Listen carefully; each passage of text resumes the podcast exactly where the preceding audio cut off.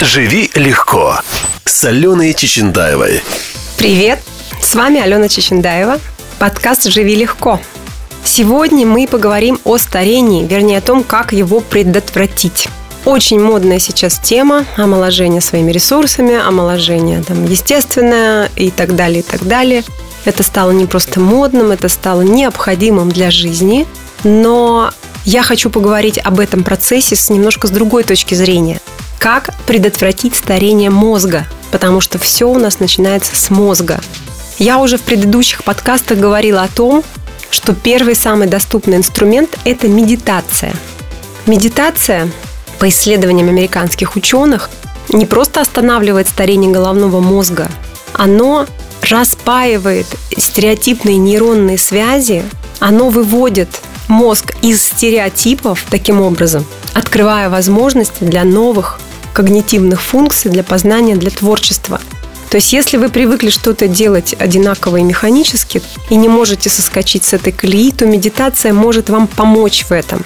Или если вот здесь очень важно для эмоциональной жизни, если у вас одна и та же реакция на какой-то раздражитель, вот здесь вы можете ее изменить. Также хочу поделиться несколькими советами нейробиологов о том, как останавливать старение головного мозга, а с ним и старение всего тела. А исследования ученых показывают, что если мозг постоянно развивать и тренировать, то возрастные изменения останавливаются. На работу мозга влияют любые впечатления от органов чувств. В своей книге «Странная девочка, которая влюбилась в мозг» американский нейробиолог Венди Сузуки дает следующие советы. Она делится приемами для разных отделов мозга. Прием для двигательной коры. Зайдите в интернет и разучите танцевальное движение с сайта программы So Do You Think You Can Dance.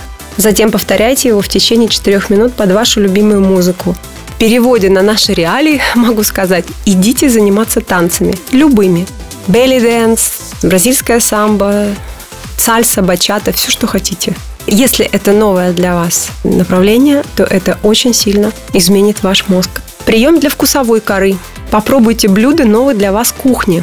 Можно предложить лаосскую, африканскую, хорватскую, да какую угодно. Больше авантюризма. Очень полезный прием для вкусовой коры. Попробуйте пообедать в полной темноте. Сейчас, кстати, появляются рестораны в темноте. Проверьте, как отсутствие визуальных впечатлений повлияет на вкусовые ощущения. Подобный опыт может изменить ваше восприятие трапезы и пропустить мозг чистые вкусовые ощущения. В область еды можно отрываться, что называется, по полной, потому что сейчас очень много кулинарных сайтов, очень много программ, как готовить. Можно же целые вечеринки экзотической еды устраивать. Это может быть интересно, полезно и очень позитивно влиять на семью, например. Когнитивный прием – Существует множество интересных и веселых возможностей обогатить свой мозг в этом отношении. Например, прочитайте новую сложную книжку. Или посмотрите лекцию канала TED. Послушайте аудиозапись спектакля или передачи. Или почитайте статью по теме, в которой вы вообще ничего не понимаете. Прием для зрительной коры. Когда будете в музее, выберите незнакомое произведение, посидите с ним рядом. Хотя бы 4 минуты, поразглядывайте его. Постарайтесь отвлечься от окружающей действительности и потеряться в этом произведении. На самом деле, чтобы внимательно рассмотреть новое для вас произведение искусства, могут потребоваться часы. Но за 4 минуты вы можете, по крайней мере, начать. Если вы не ходите по музеям, ну, например, такое бывает, или у вас в городе нет музея, то вы можете взять э, любую картину из интернета. Сейчас э, большинство э, больших музеев мира оцифрованы, вы можете выбирать. Это очень стимулирует зрительную кору. Прием для слуховой коры. Зайдите на любой музыкальный интернет-сайт и послушайте известную песню того музыкального жанра, который вы обычно игнорируете. Вот если вы терпеть не можете хип-хоп, послушайте какую-нибудь Noise MC, например. Или если вы не любите heavy metal, послушайте Металлика. К примеру.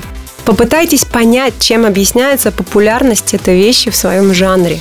Попытайтесь ухватить в душу этого произведения – Потому что если оно популярно, значит что-то оно в собой представляет и что-то же оно людям несет. Прием для обоняния.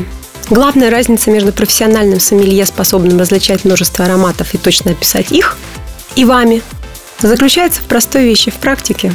Потратьте несколько минут на то, чтобы просто понюхать самую ароматную трапезу дня.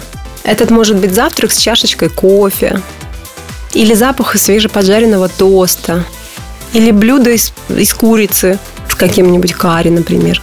Прежде чем приступать к еде, подождите несколько минут и принюхайтесь.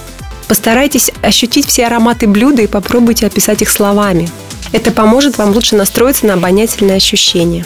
Вообще все эти упражнения, они очень просты, очень доступны, занимают не более 4 минут в день, а польза огромна. Просто уделите немного времени себе и своим ощущениям. И ясность ума до глубокой старости вам точно гарантирована. С вами была Алена Чечендаева. Мой инстаграм Алена, нижнее подчеркивание, Чечендаева. Присоединяйтесь. «Живи легко» с Аленой Чечендаевой.